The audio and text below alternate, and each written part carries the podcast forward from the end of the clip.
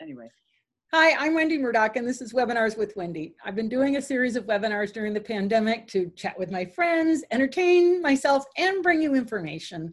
Um, the the webinars have just been fascinating and and we still have guests lined up so we're going to just keep rolling until either the pandemic ends or i just run out of guests which i don't think is going to happen especially if these guys keep coming back because this is my most uh, attended webinar or sorry that we've done the most number of webinars with with uh, sharon and laura wilsey and so welcome once again to webinars with wendy thank you guys for coming back Our And pleasure. Thank you for running these webinars. We've heard, actually heard from a lot of people that Yeah. they love tuning in and it's so much fun. And, you know, so it's good that you've done this. You committed yourself to doing this, right? We, we've been doing something on Tuesdays kind of similar and it, it's a commitment. yes You know? Yep, and getting guests. And so I fortunately now I have some help. Alex is helping me kind of talk to the guests and get the pictures and bios and things like that. And she's starting to set up more of it. So that's freed me up a bit. But um, you know, there's so many interesting people, and part of the problem sometimes is the internet connection. So Yeah. Bob Bowker, it took me June, July, August. It took me three months to get him back, but he's fixed his internet. So now, of course, I'm just going to bug him a lot and bring him back more often because his his webinars are really really fascinating. But of course, so are yours, and we always have such a good time. Um, so it's just it's really fun to visit with you guys on a regular basis, and I I wish we could do it in person. But until then, this is the next best thing. well, we are having conversations about maybe doing something in the next couple Yeah. of months, which would be so much fun. That would be. Yeah, eh, that would be a blast. So I'll get to work on that and see if we, if I can arrange it from my side and talk to you guys about arranging it from your side. And um, I just think that that you know um, that that's what I'm trying to do now. Is if I'm going to go out, I want to go out and play with my friends, you know, and have a good time and be with people I really want to be with, and um, and make it fun and easy and drivable. That's my other kind of criteria right now is drivable, um, and certainly heading up that way is drivable. Yeah. yeah, be great. So stay tuned. We're going to figure that out. We'll post something up once we get get a handle on it. All right. So if you have any questions for either Sharon and Laura or me, just pop it in the chat, put it in the Q and A, and um, these guys are great because they follow that along with me. So I'm not the only one trying to manage. it. She does. I, Right. just, I just talk, but Right. she, she actually types. Does the typing. All right. So why don't you guys just introduce yourselves a little bit for somebody who may not have tuned into your previous webinars? All right. So I'm Sharon And I'm Laura Wilsey. and we are from Horse Speak Planet. Horse Speak Planet. it seems that way sometimes. We've arrived. um, yeah, I guess it's that kind of day. It's your it's, It's your Wacky. Wednesday. It's Wacky Wednesday. It's your Yeah. background. It's it's I'm it's- sorry, Yeah. just the Cheshire Cat. I just, you know, when I was like, You're you guys wanted to distracted tune by that. really So, horse speak is a practical system to understand body language of equines and how we can emulate their body language so we can have repeatable conversations and really dive deep into understanding where a horse is coming from on any given day or any given moment so you can understand if perhaps they might not be feeling that good or how you can beckon a horse from across the arena to come and join up with you and have a nice time together. Mhm. Yeah. So it's um, based on based on a lot of research that I did. That was Are you sure? Okay, so let me just say this. Let me just say this. Sharon is probably one of the most observant people on the planet because she's taken the time to sit there and look for really, really, really subtle nuances. And I thought I had a good eye until I watched her. And, you know, it's picking up on subtle, subtle cues, but then recognizing the repeatability of those clues and realizing that it's not random. And I think that that was the key is that you realize these were not random events that you were seeing, they were repeatable events. And then when you start to mimic those repeatable, you got the same results as the horses did with each other. Yes. you know? Yes. And so that I think is just, you know, um, probably one of those br- most brilliant things to come down the pike in the horse world in the past hundred years. Personally, I feel that way. Thank you. Wow. Yeah, I, I I really got feel- goosebumps. I know. Jeez. Obviously, I can't talk today. So Wendy, it away. Well, Oh, we we first met. For those who don't know, we first met in Germany at Equitana, and we were we they the the Germans sort of boothed us across from each other. That was really smart because we were like American. So um, English, English speakers. oh, and she's doing Surefoot. I'd never seen Surefoot, and she'd never seen horse speak, but she grabbed me and said, "Great, come with me. Be in my be in my clinic." And so I ran into the. I'm like, "What do you want me to do?" And she's like, "Just tell the audience what the horses are saying." Okay. okay. Oh my goodness. And it was, and it just went on from there. It was so much fun, and um, so I got to be thrown off the deep end into what Surefoot was, and I'm watching the horses have these experiences and mm-hmm. communicate. Sometimes even with a rider on their back, and I'm like, well, now they're saying this, now they're saying that, and um, from the pattern recognition that I'm coming from I'm watching them dive very quickly from apprehension, nervousness, you know, 10,000 people looking at them type of thing. Oh no, I'm in a riding ring again. What are we doing? To uh, levels of relaxation and levels of what I call processing. When horses are understanding something, they need to process it through their whole body. And what you can see is that it starts with the face. So you see facial expressions, lips move, eyes move and then it starts to move through the neck and then through the shoulder, the barrel, the hips, and finally the tail will do something or they'll kind of shift their weight in the hind end. And that's when they're going, aha. And they may even then have a, an aha moment where we might go, oh, I get it, and touch our face. They'll reach down here and rub their front leg with their, because they don't have hands. So they'll do one of these and go, oh, I get. So I was watching horses have varying degrees of processing, you know, really quick, which in when I'm just doing horse speak, we that's what I'm aiming for too, is to get a horse into a processing moment because that's where they can let go of old baggage and be ready to learn something new or be ready to show up in a different way. And uh, you know, it was really exciting to see them get on the Surefoot pads and that something about that experience was generating this processing ability as well as a lot of subtle musculature changes, which, you know, I am tuned into and I'm seeing them. I'm not coming at horse speak from a body worker perspective, but you can't really separate them. You know, you if, if you're doing one thing and you have a good eye, you're gonna also see body work stuff. It's it's all entangled, right? Especially in an animal that uses their body to communicate. So that was really surprising and delightful for me. Um, and then Wendy's like, yeah, there's these pat they do all this crazy stuff. Stand on one. And, and then i let me try to push you over. Let's see if you're balanced yoink.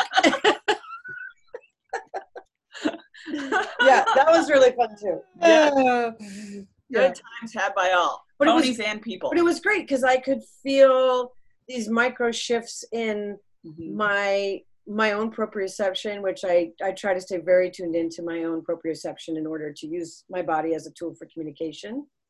And I could really sense the change in myself as my body was going, oh, oh, oh, my, my heel, my toe, my this, my that, my something, something, something. And, and, you know, be able to stay aware of those things as the shifts were happening and then come off the pads and feel like, oh, I'm moving better, my back's not as sore, things like that.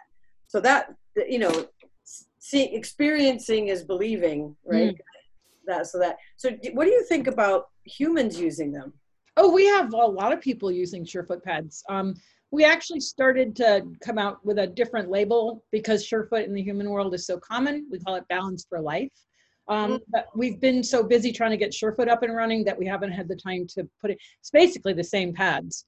Mm. um, mm. just um, and we have uh, a couple of gyms where they're using them and and you know people in their uh, you know over 50 are standing on them and using them to help keep the proprioception alive because one of the wow. things that happens when we get older is that the ankles which have a lot of proprioceptors kind of start losing their job you know they kind of start mm-hmm. fading off and so anything we can do where we're challenging our balance standing on unstable surfaces is great and of course with surefoot pads unlike other human pads you can wear your your your um, soccer shoes, your tennis shoes, whatever shoes you're going to wear in your sport, you can wear on the Surefoot pads, which unlike other ones that say you have to be barefoot. So since we're putting horses on them, it's really easy to put people on them and and um, yeah, that's some some real yeah. Go ahead.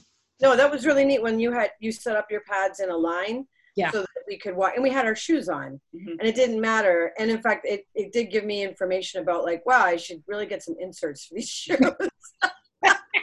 but but still, it's like the pad is doing its job, and it was neat to go from pad to pad. Yeah. And it was tiring too because you are using all those little muscles and the tendons and ligaments are all like firing all the same time so it was like as you suggest with the horses you know doing a little bit goes a long way Right. And now, you know, we I haven't you told you guys about it yet, but we have something new. It's called the Anywhere Saddle Chair, and it's on my Murdoch Method website. And it's a saddle shape that has a ball underneath, so you can put it on on a plastic chair, on the chairs you guys are sitting on, you know, on any sort of hard base chair. It can have a cushion, but it has to have a hard base, and so your pelvis can stay in movement. So Oh, we're spending all these hours sitting at desks and sitting, you know, in front of oh. computers Oh. and home offices and it's like for our riding it's just really not good. So the anywhere saddle chair opens your hip angle lifts you up a little bit and keeps the pelvis in movement and stay you know develops more core stability. So it's awesome. Yeah.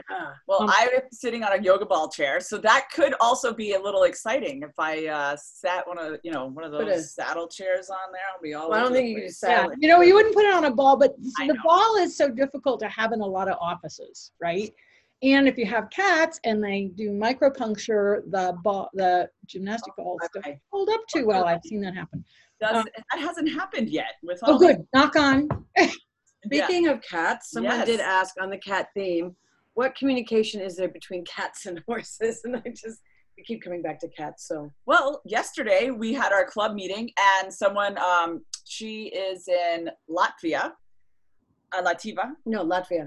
yeah and she has, you know, heard, I think there's about six horses, and there was the cat and the dog were hanging out outside the pen, and the cat was greeting The one of the horses for a, quite, like, probably a minute. Yeah, they were just over really there cute. touching. My cat Rondo loves to go and say hi to the horses. I'll hold her, and Jag, my horse, comes over and says hey, and yeah. Cats do have uh, a formal greeting with the nose, and in from working at animal hospitals in my early experience of life. Um, well, I didn't really work at. Well, I worked at them because they made me work because I was there, and they're like clean cages. Because I was nine years old, and I was like, oh okay around. They're like, go clean cages.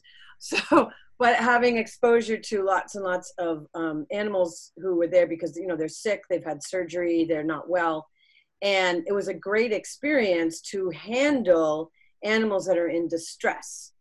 And I learned a lot about approaching, and I think the the origins of the greeting ritual kind of got in me there because you let them sniff the back of your hand, and then kind of um, ascertain if they're comfortable with you coming closer. And that always worked. And the cats do have that. I've been able to get wild cats to come to me, you know, feral cats and stuff, or someone has a cat in their house who never goes to anybody. And there's certain body language signals that you can do that say, you know, I'm not a threat and I'm kind of interested in you. And the first thing they want to do is just sniff your knuckles here. And if you don't go past it and try to pat them right away, then often they'll the next thing they'll do is rub their head because that's they have another signal after greeting which is head rubbing for acceptance and marking a little bit so whereas a horse will do a go away face to signal mutual respect the cat will sort of claim space and say oh we can be connected or cats who are deciding not to engage will do a go away face they'll turn their head away and look away and that's a way to agree i'm not going to connect with you i'm going to go that way and i've watched tomcats do that instead of getting in a fight Mm. so it's really interesting and 'Cause we have raccoons and two yes. tomcats, Oh. and one of them was really afraid of us, but doing this licking your lips and blinking and, And nodding, nodding your, your head. head. and doing a little go away face yourself.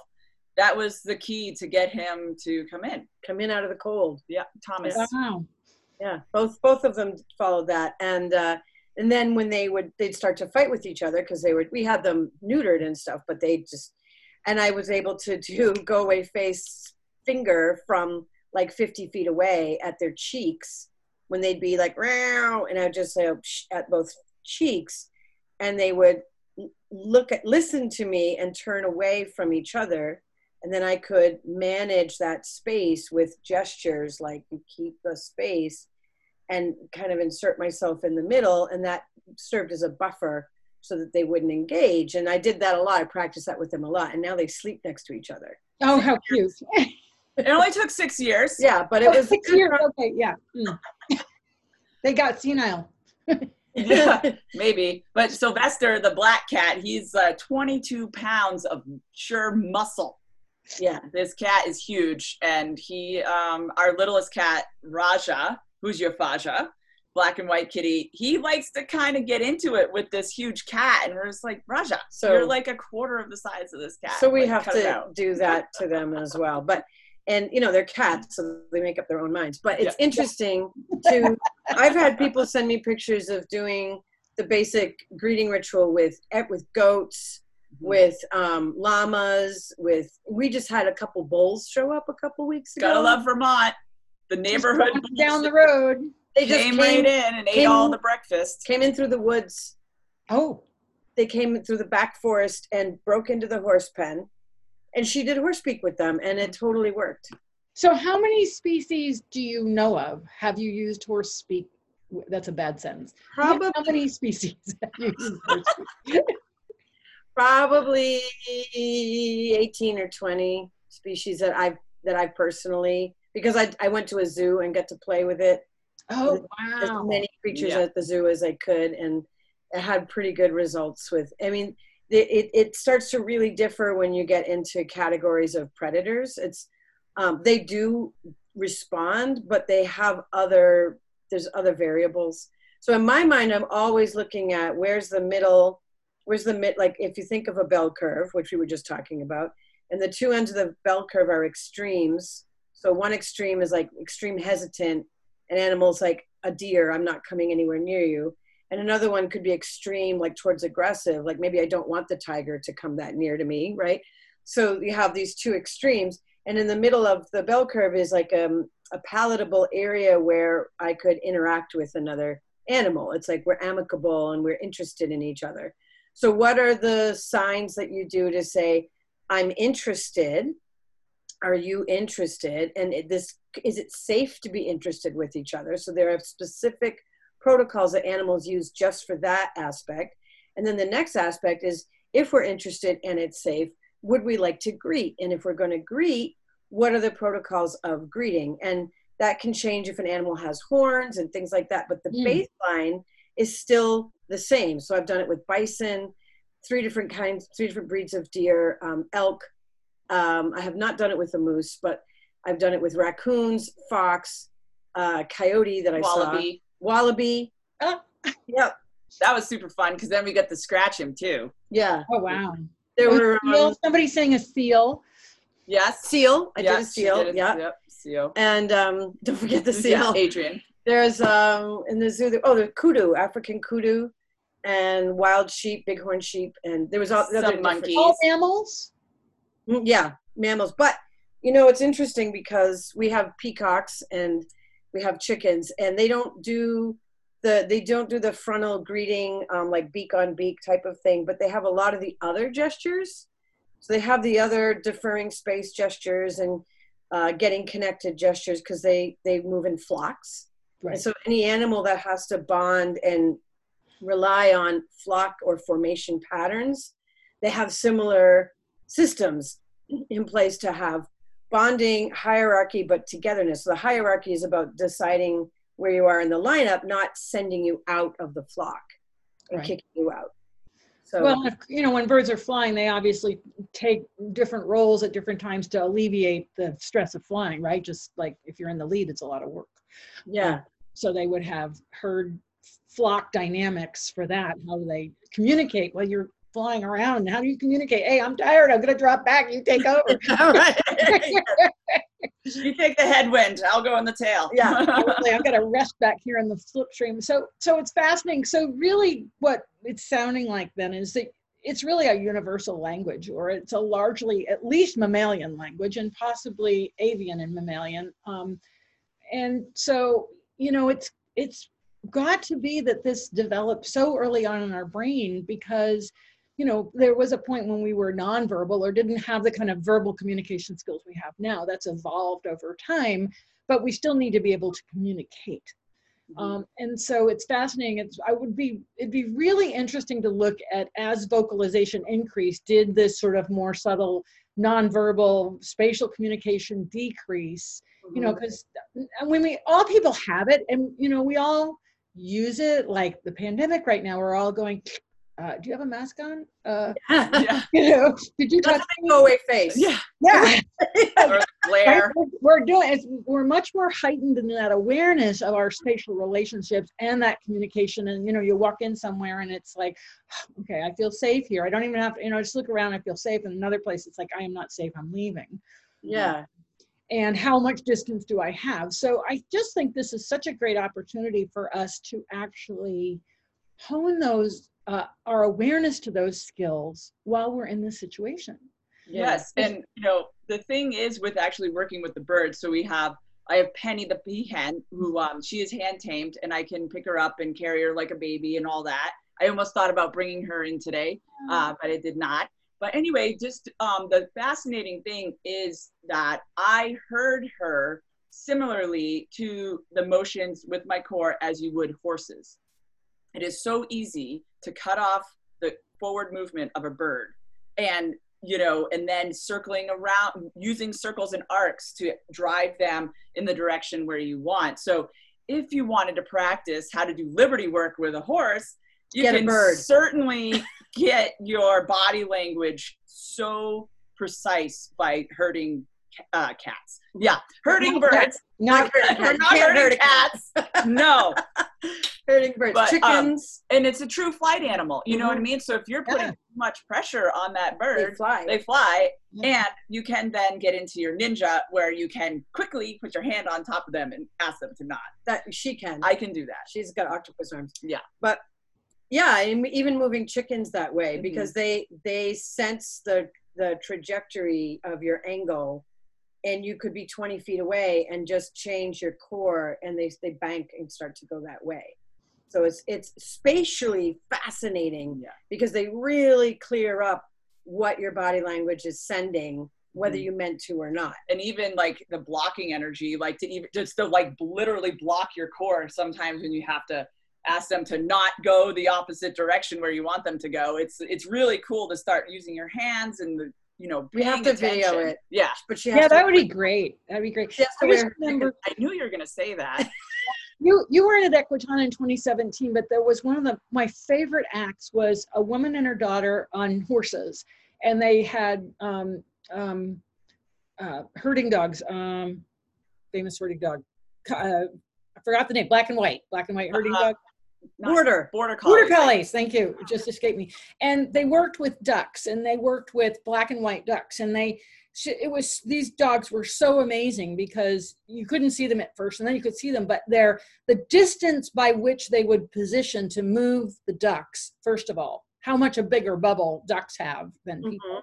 right? And horses, and then the precision by which she could organize the dogs to herd the ducks over bridges and into a car and it you know and so i'm sure that working with ducks and birds um, i mean they're you've got to be even that much more aware because they're small animals so you don't have the length of body to be able Right. to adjust you're adjusting really tiny little focal points. And it's really cool because you know even using verbalization like our birds do know their names so one of them is named gogo and she goes and lives with these little roosters that are a little Little challenging tiny, tiny little And- bantams. i've been vocalizing a lot with them and be like and doing go away face and be like you stay over there Bantams. bantams keeping napoleon they're they're ruthless but you know so she Gogo goes and lives with these guys, but she goes into the shelter and she hides like behind this little lip, so I can't see her. I'm like, Gogo,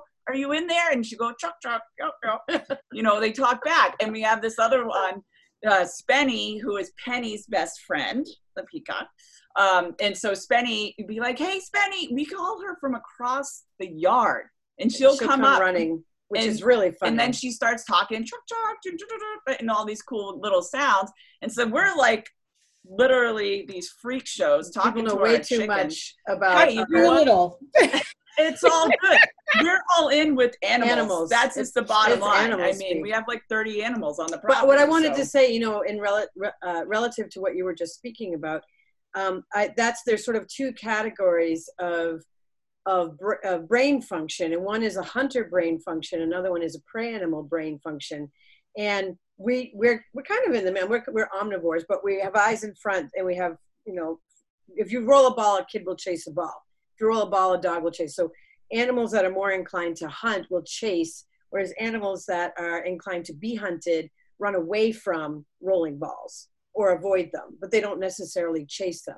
And you might see a stallion or a young horse or a fresh horse, you know, play with a ball and stuff, but that's that's not not in the vast majority if you if you roll a ball at 20 horses maybe one will engage with it and the rest will move away from it so the point is that in my what i've been looking at what i've been studying is how do horses work out the problems of their world and they work out i call it problem solving rather than strategizing whereas the dogs and us we strategize. So we're always creating bottlenecks and changing angles to get the herding animals to go in the direction we want, whereas the herding animals are responding or reacting to the driving forces that are coming around them and containing them. So the the strategic thinking means thinking a little bit ahead. It's a little bit of playing chess. It's a little ahead of wherever you are. Whereas problem solving thinking is directly here and now. What am I? What am I doing? So if you have a, a prey animal they're going to go into evasive maneuvers based on what's coming at them, not necessarily, oh, if I run through this eh, alley, they can't get me. They, if they come upon the path to that alley, that might dawn on them, but they don't necessarily think, I'm going to get to that alley and get away. They're more reactive immediately in the moment to what's coming at them. But the dog might be thinking, if I get them to go down that alley, I can catch them. So they're strategizing ahead of wherever they are. So when you're working with dogs to herd animals like you know over a bridge and into a car as you said then the dog is in some level aware of the end result and we're aware of the end result and that's because our brains our human brains especially can organize with time so we can conceptualize time and think ahead and the the herd animals aren't thinking that way they're more in the now and so i think like the two kinds of of um, of abilities. It's not like horses can't think, and I think this is where we've gone. We, we've we've gotten confused about them. They do think, and old old fashioned concepts about horse thinking is like horse sense equals common sense. Oh, that you know that person needs some good old fashioned horse sense, right? Which is like common sense here and now, problem solving. Stop horsing around. Well, being in being in the moment and being with what is actually happening not what you think is happening or what you're projecting is is happening and w- because of our, our two brains work so differently in that respect that's where humans can get into trouble but also where people who come to my workshops and stuff are sometimes you know amazed at like wow the horse really is thinking and it's like mm-hmm. just because they have a different way of thinking doesn't mean they're not thinking Right. And, you know, I did a webinar with Lucinda Baker on Monday, which you can all find on the Surefoot Equine YouTube channel. It was a fabulous webinar, and she's been studying with you now.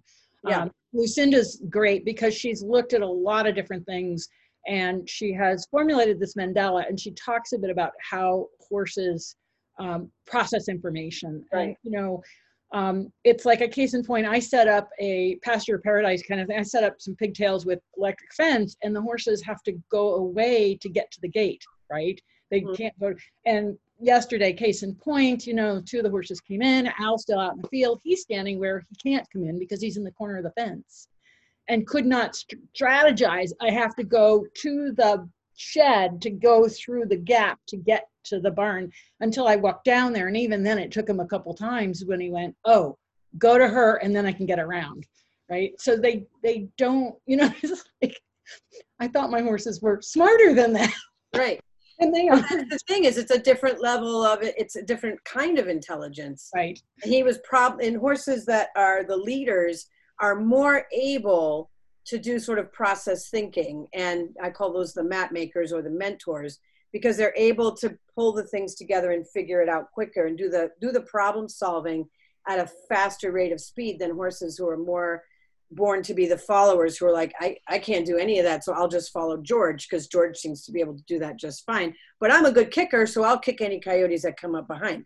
Right. so they have different roles that they play and that that's ex- what you're saying is exactly it. It's like people will say oh the, this horse is acting so stupid. They ran right into the barn and you know they ran right into the fence. It, but it's not it has nothing to do with their ability to be intelligent. It's the kind of intelligence that they have which is on a different level from our kind of intelligence right So- and and these horses you know haven't been asked to have that type of thought process they weren't raised in the wild where they have i think those horses have to do so much more problem solving because that you know their life depends on it whereas our domesticated horses that have basically lived in secure fields all their life and then suddenly Right. wendy throws up a fence because they need to move more Yeah. Right and they're like uh A couple things in the chat. Uh, The next book should be Chicken Speak. It's Yes. actually going to be Dog Speak. right dogs oh next. cool Um, The next, the third book for Horse Speak is coming out, which is actually needs to get named. it's not named yet It's not named yet. oh It'll be coming out in January. It had a name, and then when the editor started working on it, she says it's not the name anymore, nor is it the cover photo. So we need to uh, get in on that. It'll be uh, the Dictionary of Conversations is, Is a the sub- subtitle or sub sub- subtitle we're not or sure something. So um, it's and then also um, yes, our neighbors with the pig question. Yep. Yes, they use when they get their little piggies for the season. They've been using, you know, horse speak with the pigs and have found huge changes in how they communicate. They're how practicing they with manage their, their pigs cows um, Right. they have in the. Kids are really intelligent i mean they've Oh, yeah. got Oh yeah, but they also get really big really fast and they're razor sharp teeth and they have so when they manage when they do horse speak or it would be pig speak with the pigs especially the go away face Mhm. and especially like um, touching the what would be the way they're touching the shoulder of, of the pig to initiate uh, grooming instead of the pig coming up and kind of shoving you with their head to say grooming up. Um, they found that when they do become ginormous pigs at the end of the season they're just really easy to manage because they've been managing them correctly since the get-go. Wow. So and then horses have vary a lot in how they think through situations. Yeah there's a variable in there depending on what ultimately what did a what did a horse get um, there's nature and nurture so it's kind of what are they born with? And then what did they get exposed to? What level of mentorship from other horses did they get exposed to? So that's one variable. Another variable is some horses are, are born with more ability to problem solve. And the more that we um, understand how they problem solve instead of bringing them for instance to the middle of an arena and say here's a tarp let's problem solve it that's not how horses problem solve they actually go around edges first so the more you bring them to the edges of, a, of an arena and touch places find places that represent safety the more the horse can relax about the environment problem solve corners, which is what they're really interested in. Because if you're a prey animal and you get shoved into a corner, you could get in real trouble. So, problem solving corners is a big deal for them, and being able to go with their owner into an into a corner and say, and "Are we going to back up? Are we going to do it? you know, we're going to do a turn? Are we going to do a yield? Are we going to side? How are we going to get out of this corner?" And you'll watch horses just like layers and layers and layers of, of stress just go away because they're like, thanks for showing me how we're going to do this corner. Now I can go to the middle of the arena and have some thoughts. So it's been really interesting just to take it from their perspective. Yeah. And and that they need time to process a thought. We process that was one of the things Lucinda pointed out is we can process multiple thoughts in a minute. They can't. Right. They need much more time to process an individual thought. And the tendency is that we move too fast and do too much. Yes. yes. You know, and so the horses can't stay up with that level of conversation. yes, their brain doesn't, you know, it's much different than the dog. We're expecting that the horse is going to have the same kind of acuity and response as the dog. And so when you do ask for, uh, you know, you do turn the key, come to me at the go away face button and point at the hip, and you stand there and wait. And you might wait 10 to a minute, 10 seconds to a minute, but they will think about it. You can watch like You a ripple effect go through Happening. the tail lift, they'll nod their head and they'll make that arc and come to you. Because depending on where you made the request, you're up and down. Where's that picture? Where's that picture of the up and down the horse's body? Um, You're you are at an angle of proprioception on the horse's body that might have made it really difficult for them to fulfill the request, and you didn't know it. The other thing, someone said corners of arenas are often where toys are kept, and they can be really scary. Precisely, when you turn horses loose in an arena, they one of those horses is is going to go to the edges, going to touch the walls, go to the corners, examine the things. The other horses are going to hide in more towards the center of the arena and watch what that horse does and then follow along and start to touch what that horse touched so we if we're the one who touches things first who says let's go to this corner i'll touch the scary you don't drive a horse because if you send a horse to the scary object you're saying you figure it out while i hide behind you you want to touch the object first and say you hide behind me i'll figure it out and very quickly then horses say oh great any new place you take me to, we're going to problem solve the corners, look at the spooky objects. You won't make me touch them first. You'll touch them first. And you'll say that this is safe because that's what mom would do. Because when a mom gets turned loose in a new paddock with her baby, she's looking where are there bees? Are there gopher holes? Are there bears? Is there anything on the horizon line? Is there anything down low here we need to? And she's going to check everything out. And then when she's decided it's okay, she turns the baby loose. All right, go for it. So this is a this is a this is a stick drawing I did of oh. possible interactions depending on where you are in the quadrant of the horse.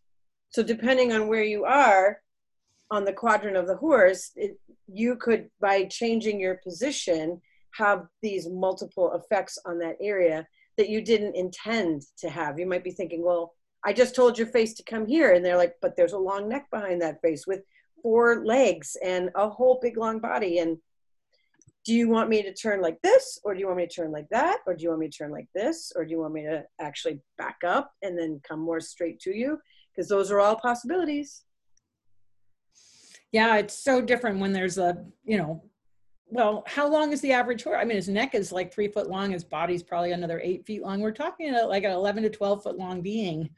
And we're we're about two feet long right it's where you know when you go across the shoulders maybe maybe we're two feet right?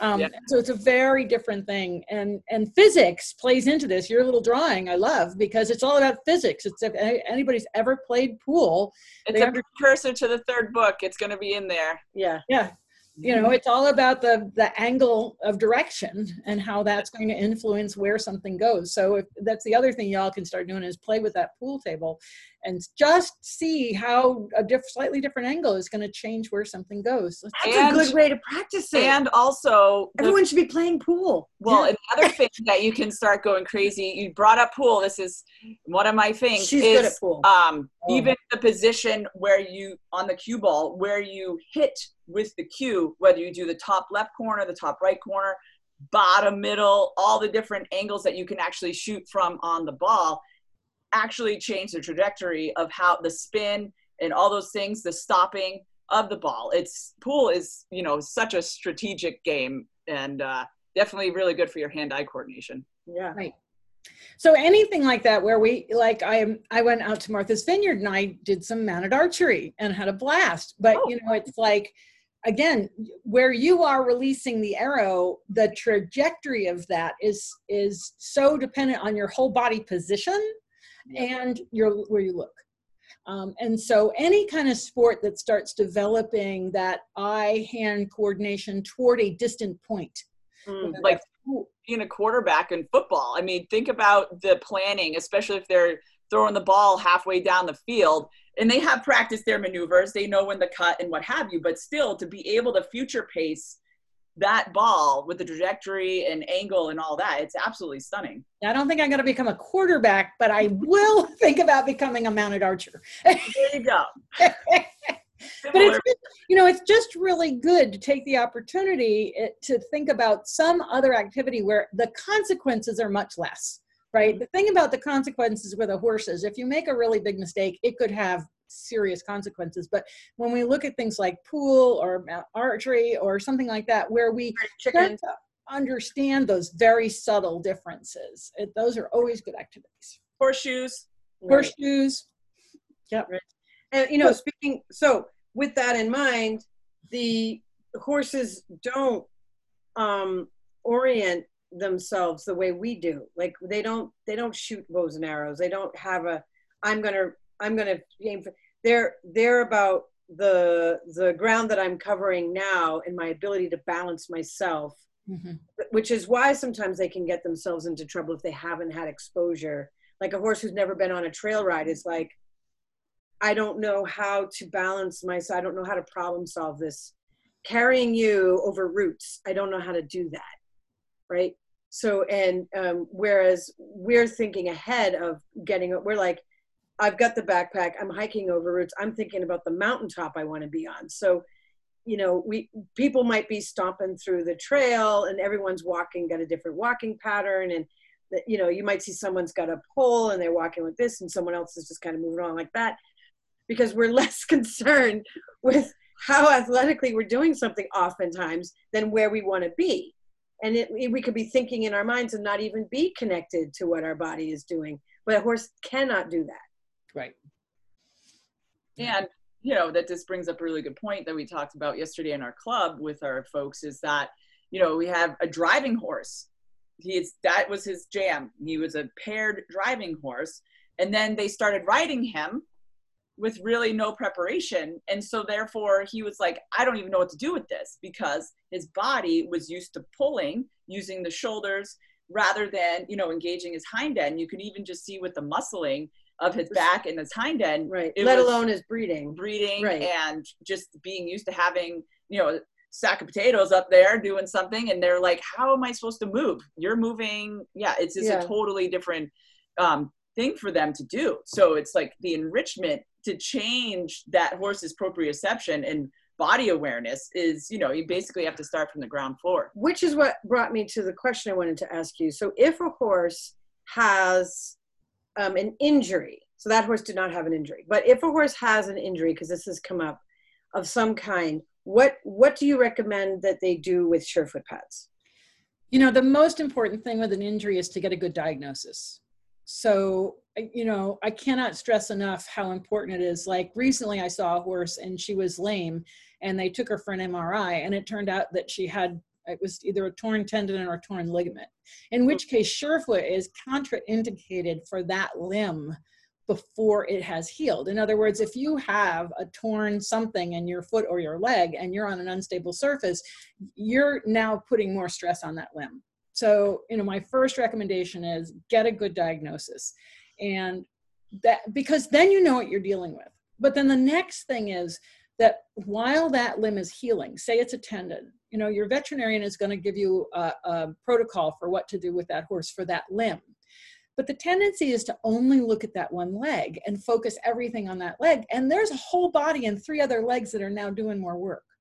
Mm-hmm. So my my typical response when there's an injury is keep in mind the other legs and use the hard pad or the physio pad with the other legs because they're now taking more stress. Mm-hmm. That'll keep the horse moving in the little micro muscles. It'll keep a level of fitness because he is on an unstable surface, but you're not stressing that limb.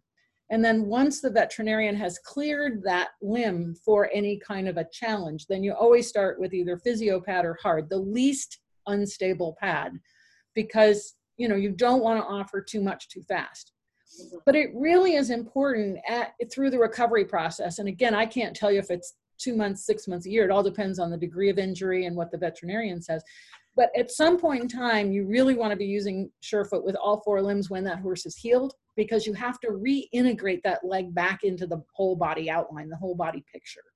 So you know it's a real process and um, you know, different, like if a horse is laminitic, that's a whole different story because we're sore and you want to make them feel better. And you can use the Surefoot pads, and I'll use either uh, soft or hard, depending on how the laminitis is, or slants.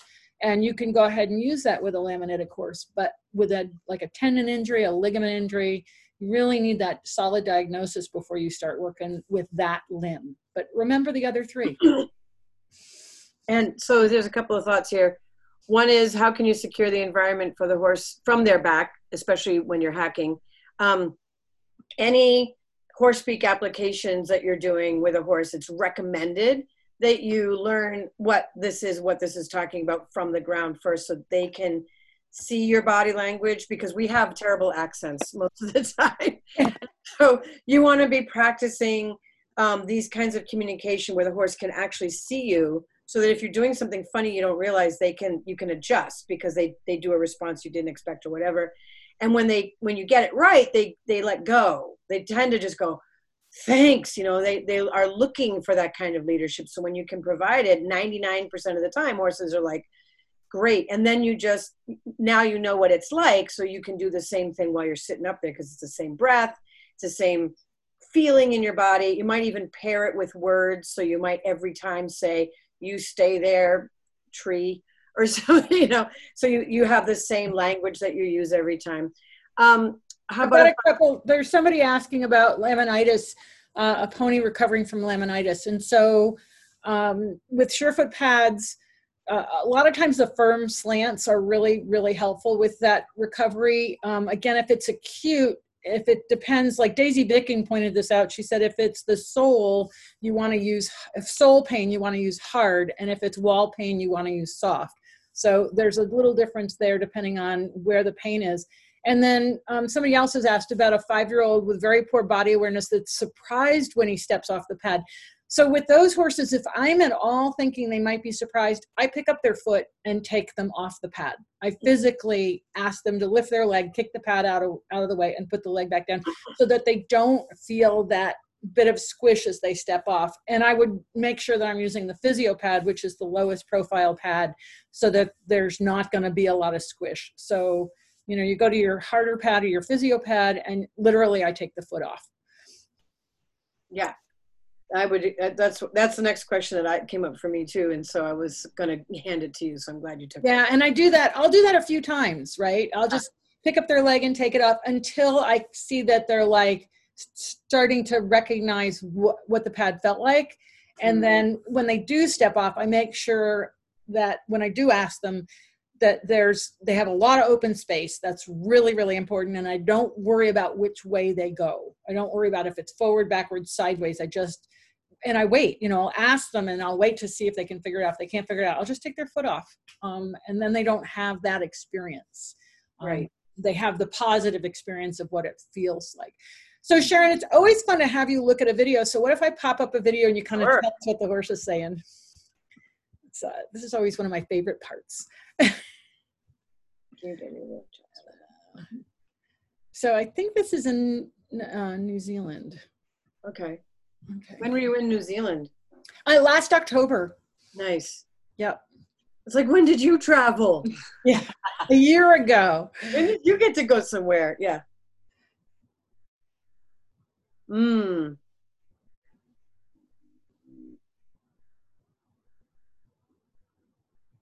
It's very, very interesting facial expressions, huh? Yeah. And you know what I love about this video uh, is that she stepped off really carefully, but she then, you know, she got a little distracted there, but she really stood there and you could see again, when we're talking about that processing time. Hmm. Um, yeah. This goes and on. Actually, the the distraction, the looking away from what I call I, I call that the sentry look. Um, it's really you'll see horses do that when they're wondering if it's safe to go there into their process. Mm-hmm. So like you know when when when we were in Germany we were with the wild tarpan when there when there was an elder of the herd so there was many like there's 400 horses and so there was like I don't know 30 micro herds that were kind of all together and when there was an elder of the herd who was lying down the other horses would all stand around her so the whole herd would stand, not eat, and stand around her so she could take a load off and actually lie down and get some sleep. So it's really important for horses to know that those who are around them are watching out for them so they can go there and get into a deeper process. So it's not uncommon for a horse who's starting to go into a really deep process to suddenly go, Are there any boogeyman around here? And, and so at that moment, just kind of secure, you, you don't even have to blow sentry, like the big sentry breath. You could just look where they're looking then look back at them and kind of give an all clear gesture like you can put your palm down you can drop your head you can relax you know do some relaxing motion and a big sigh out and just be like i looked i think it's okay and oftentimes that's enough for the horse to go oh thanks for looking for me so i can go deeper because she's pretty deep here it That's, seemed like when she moved off her ear went to the horse coming toward her so mm. i felt like it seemed like that she was just like i can't go any deeper because this pony is coming behind or whatever me. is yeah. happening over there right but you're right about this horse that she was a, a sentry type horse and that's coming into the arena that's one of the reasons we worked with her is because she's very alert and doesn't necessarily let down well. So it's Mhm. interesting because you can see that there's processing going on in terms of letting down, but there's there's the conflict, if you will, between I've got to be a sentry, I'm feeling Yes. something different, you know, which way do I go? Yeah, I'd love to go into this, is what this horse is saying. I'd love to drop in deeper, but I need to know that the environment is safe and I don't have to. You often find sentry horses are also watching out for the benefit of the other horses. Right. So another horse being ridden is going to make a sentry horse be like, "Is that horse okay? Are Okay, you okay? Are we okay?" we have to share this one just because of the conversation today. Um, this one's for you, Laura. Thank you. Are there chickens in it? I love it. Yay. What a handsome boy. Yeah. Oh, he was very handsome. so this is the balance trail for people, but today it was for a chicken. Yeah. Did he get on it? Um, he did at times. Yeah, he got on the pads. That's That's awesome. awesome. It's, uh, so Yeah, I'm just randomly looking at videos that um, you know I haven't looked at in. Uh, let me just stop and reshare because sometimes it doesn't follow me. Um, You know, Wendy, our our blind horse, um, she went through a really tough summer this summer. Uh, her her good eye, she she hit it on something, oh, and she and it ulcerated, and so then she was really in trouble for a while, and she also had a um, an abscess in one of her hooves, and so. What, what's interesting is that you know when she was ready to use, we she only needed one surefoot pad session, and she was like over it. oh, nice. It was you know pretty awesome. So, so this is kind of interesting with this horse uh, because to me it looks like she's trying to let something go, but she can't quite. Right.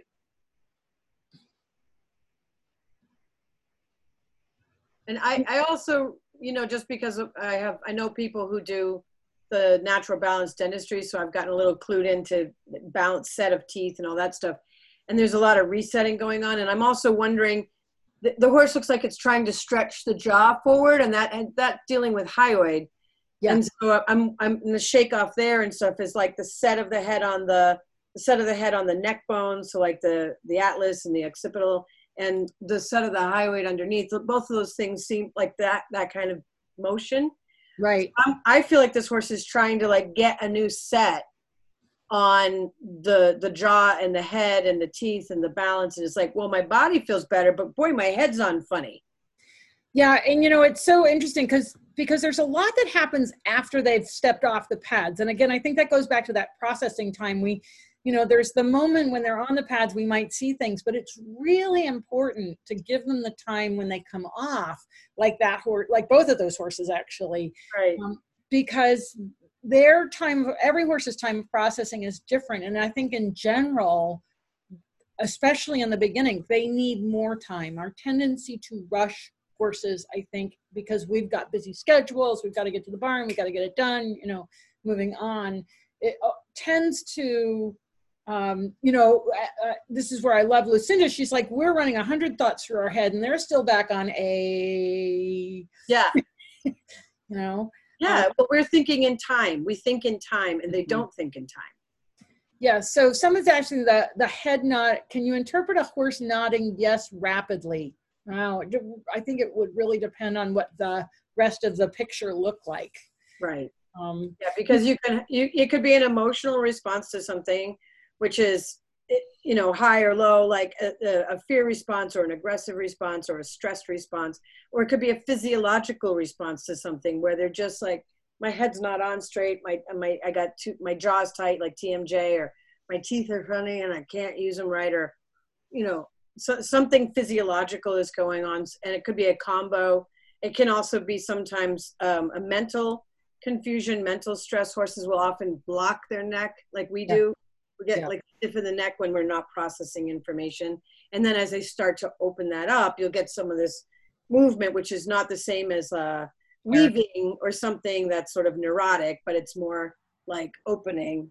So it really depends on what came before, uh, what is what seems to be happening when it's occurring, and what happened next. So because we think in time, you need to go back and think what happened first, what happened while it was happening, what happened after it happened. And when you can do that, you're more likely to have an, a clue. You'll be at least in the ballpark of probably what was going on. Right. And context is everything because, like with that horse there, one might say, oh, she's just yawning. But to me, there's something she's trying to let go of. There's something, she's felt something different. She's trying to move it through. It's kind of getting a little stuck. Yeah. Um, versus, you know, yawnings that are nervous yawns, yawning that are relaxing yawns. It's so contextual. So somebody's asking uh, with a yearling, uh, when a yearling paws with its leg during training, does it mean what is it? I guess what does it mean, and how should one handle it? Well, that that comes all the way back to horses in training below the level below the age of four. Um, typically, front legs have to do with uh, uh, eagerness to either move, change position. I don't like the position I'm in. I want to change this, so I'm uncomfortable. Uh, front legs are also used to determine hierarchy. So a horse will block another horse, putting the front leg there.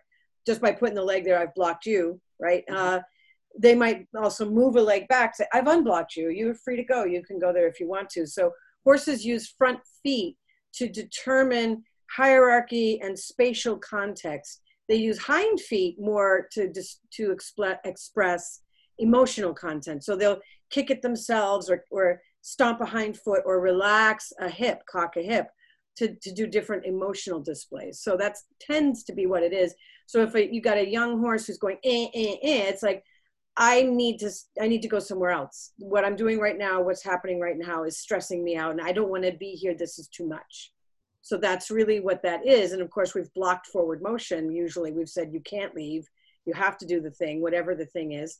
And so then this is but I this is the only outlet that they have to just express that like I'm really stressed out about where I am and what's going on right now. And I'd like to leave it. It's not striking necessarily. It could evolve into striking uh, and it's not rearing or kicking or, or, lashing out necessarily in a negative way, but it is a way for a horse to say, "This is really stressing me out."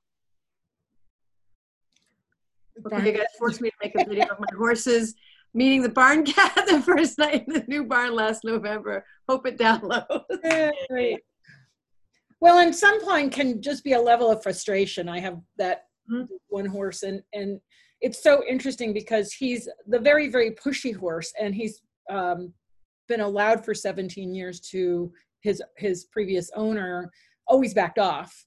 And so now when I bring him in, I you know it's like you have to politely put your head in to take your halter off, and no, you can't have your food right away until you sh- you show me that right and there it's a very repeating pattern and there's always a moment where he paused it's so habitual and then he comes out of it and then he's like lick and chew okay yeah you got it you, you're in Right, right, right. And that's different because he's an older horse. Yeah. yes So relative to a, a younger horse, and Lucinda probably went over this, but um, according to the research that's out there on horse brains, their their brains are completely devoted to proprioception. It's completely devoted to the cerebellum until they're between three and four years old. So they don't even have capacity to like mingle in herd hierarchy. Like between three and four is when a horse is really finding out who they are, finding their place in a herd, you know, gaining some hierarchy standing. and where they can start to learn. Right, and where they're Peters- able to learn. Dr. Stephen Peters mm. goes into a lot about the development where he's finding that the balance is so important to them at the younger ages that their brain isn't capable of learning anything till three or four. Right. So they're doing things by rote, but they're not understanding this. They're not processing it. They don't even have the capacity to process it, which is why horses being raised by other horses are actually pretty light with their youth. Like I've seen young horses do incredible, like, you know, to to elders, and the elders just go, uh, you know, and kind of give them some leeway. They might call it at some, sometimes they put their foot down and say that's enough, but most of the time they're incredibly lenient with the young the young whippersnappers.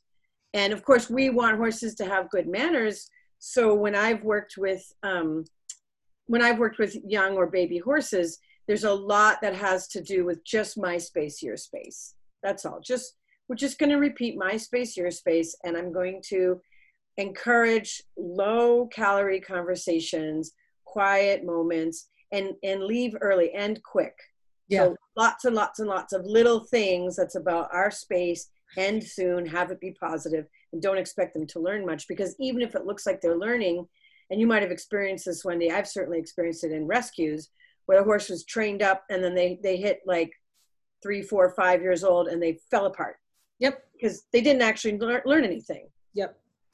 And I, you know, that's I hate to say it, but I think that's why futurities are at three and not four. four you can't push around a four-year-old.